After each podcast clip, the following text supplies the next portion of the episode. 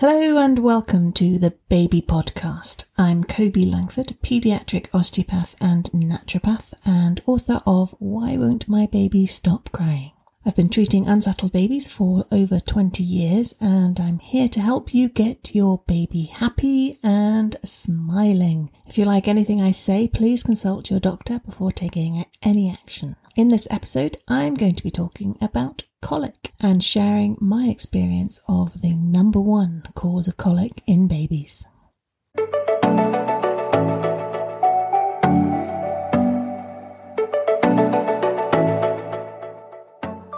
So, the term colic is a little bit of a misnomer because it doesn't really mean anything. It's a diagnosis that isn't really a diagnosis.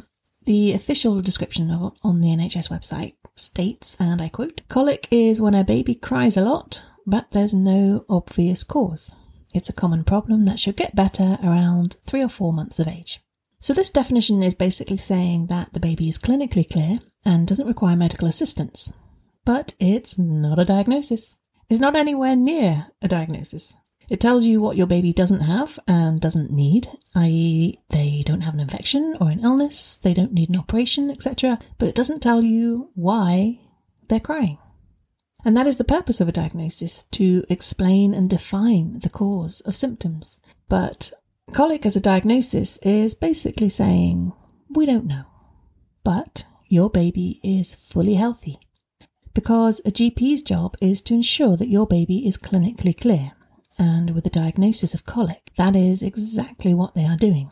But colic is not a definitive diagnosis. It is an umbrella name for a set of common symptoms. So, where does that leave you as the parent of a baby diagnosed with colic?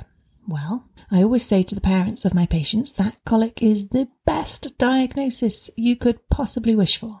Because to me, it's a green flag from the GP for me to get involved in the baby's care without having any worries about anything undetected going on in the background.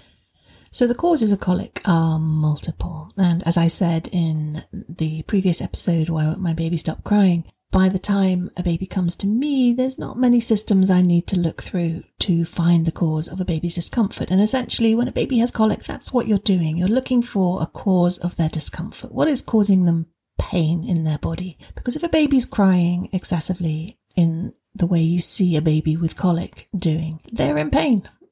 End of. It's a fact. Your baby is in pain, and we just have to find out why and where. So, in my experience, and my experience is is fairly vast. I treat unsettled babies all day, every day.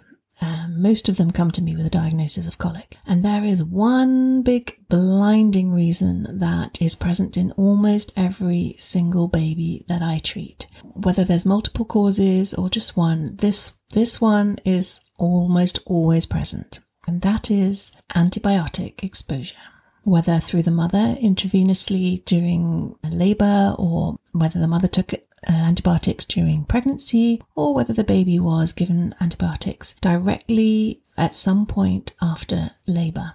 So antibiotics are, they kill bacteria basically, but they are broad spectrum, which means they kill all bacteria. They don't care if that's good bacteria or that's bad bacteria that's causing an infection. So in the process of being exposed to antibiotics, all of the good gut bacteria are killed off in the gut of a baby. Now, if you've ever been given antibiotics, you'll have noticed on the box that it says to expect constipation or increased wind. Just general discomfort in the gut. And this is because in the baby, when the good bacteria that is supposed to digest the milk. That is what the bacteria does. It digests the milk. And if that bacteria is not present, due to antibiotic exposure, the milk ferments. Now, fermenting is what happens when you make beer, and you know beer has bubbles. So, when milk is fermented, it results in the production of gas and acid, both of which can cause a lot of pain to the baby. The the bubbles of air can physically push on the lining of, of the gut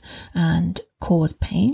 It can also cause increased reflux and that acid, a lot of that acid that babies experience when they're diagnosed with silent reflux is often just this overproduction of acid as a result of fermentation of the milk. So, you know, many babies are given omeprazole antacids and that stops the acid production but it's not treating the root cause of that acid production, which is the lack of bacteria. So you can put a baby on an antacid, but it's not treating the root cause of the problem. Treating the root cause of the problem is to supplement the baby with probiotics. You just reintroduce the bacteria into the gut. You know, often these babies are put on Gaviscon to stop reflux, stop the milk coming up. They're put on uh, Infacol to draw the bubbles together to make it easier to burp up. They're put on the Omeprazole, as I've said. Um, sometime, you know, so we, we're giving all these little medications to put plasters on the symptoms and all we have to do is address the reason why is this gut producing more wind and why is it producing more acid. So probiotics are the simplest and absolute first place to start for a baby experiencing symptoms of colic. So we supplement babies. It's very easily. Uh, you can do it. There sometimes they're in drop form, sometimes they're in powder form. If you are breastfeeding, you don't have to give them straight to the baby. You could take them yourself, and they will feed through to the baby. Uh, in formula feed, you can syringe them, syringe the bacteria in a little bit of milk straight into the baby's mouth. They absolutely love it. My experience of babies with probiotics is they absolutely love them. It's like a little treat. So there's a lot of very odd information around about probiotics, so I can only give my own experience, but they are completely safe. When a baby is born prematurely and they're that they will be given very often in many hospitals they're given probiotics to prevent necrotizing enterocolitis, which is a breakdown of the wall of the gut. So if a baby that is premature is safe to give probiotics, then you can guarantee it's safe for your baby to receive probiotics. I don't really understand where all this information about them being unsafe comes from because it's just, in my experience and in my training, it's just not true.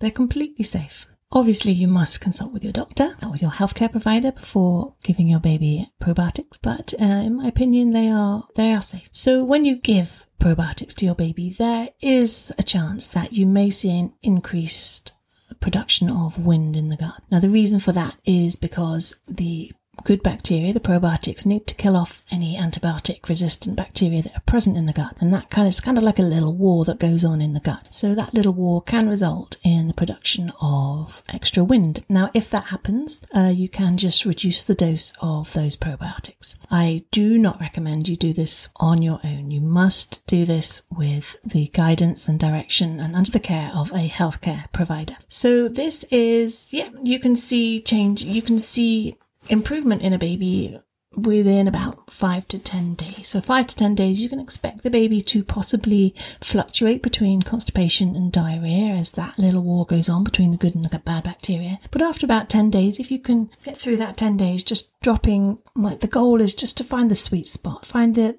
the dosage of probiotics at which your baby is happy and settled and doesn't experience increased wind. I don't think it's necessary for that to be pushed on through. Just just drop the dosage. Go low and slow is what I say. Low and slow. Just gently introduce those good bacteria into the gut of the baby at a pace that is good for them and easy for them. So one of the things you'll hear a lot is that babies can have an allergic reaction to probiotics. So I'm going to address this because it's important that I address the things that you're likely to be told. So some probiotics, for some reason, which I don't understand, contain milk sugar. And so a baby that uh, reacts to probiotics, often what they're reacting to is the milk sugar. So not the bacteria, but the milk sugar. So I personally use probiotics that don't contain milk sugar. They're just pure probiotics. So let's talk about why they would react to that milk sugar because this is an important point because many babies are incorrectly diagnosed as CMPA, cow's milk protein allergy, when they're not. They are showing all the symptoms of cow's milk protein allergy, but they're not actually allergic. So let me clarify what I mean by this. So, when a baby is antibiotic exposed and that gut bacteria is stripped, the baby is uh, a correct diagnosis for this baby would be temporarily antibiotic induced milk intolerant. The baby is milk intolerant because they can't digest milk because the bacteria are not there. So they're fermenting milk. So there's a big difference between intolerance and allergy. An allergy is a reaction from the immune system to something present in milk. and intolerance is just a reaction in the gut. So, for a known reason, in this case antibiotics, the baby is completely intolerant to milk, both protein and lactose. So, they are temporarily antibiotic induced lactose intolerant. They're not allergic to milk they are not innately lactose intolerant, as in they're not producing any enzyme. They are just temporarily intolerant. So they will show many of the symptoms of CMPA, cow's milk protein allergy, but very often they're not. This is why you need to do this under the care of a guidance of a healthcare provider because if your baby is allergic, you need to know that. And it's very important that you treat for that and you adjust the baby's diet accordingly. But if they're not, and they are just intolerant, then it's important that that's diagnosed correctly and treated appropriately.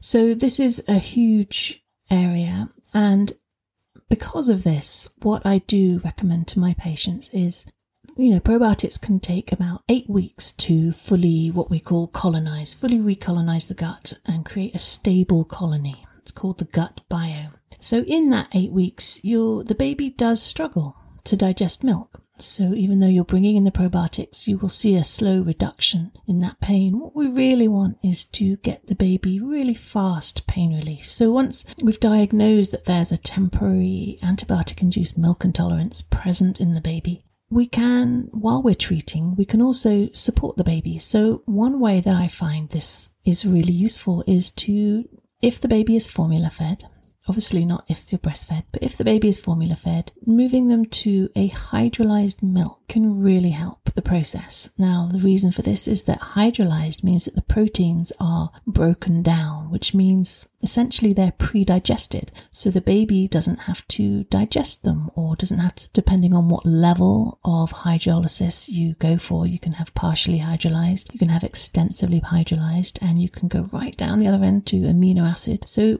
it can be really helpful to introduce a hydrolyzed formula to the baby and also some lactase enzymes, Colief, just to temporarily digest the lactose for them until the probiotics kick in and normal gut function returns. If you are breastfeeding, it can be really helpful to the antibiotic exposed baby if you just cut out dairy for the eight weeks that your the duration of the probiotic supplementation. This is just a really quick fix and it's only temporary. And I know many of you don't want to put your baby on an uh, amended milk or you don't want to cut out dairy, but it sometimes just helps to understand that it's just temporary. It's just understanding for a known reason. The baby's unable to digest milk and for a very short period of time we're going to just give them a milk that's basically been digested for them. It's going to immediately reduce the amount of wind and acid that they produce. Again, please don't change the milk on your own. Please do it under the care of a healthcare provider. It's really important that you are working with someone who fully understands the current situation of the gut,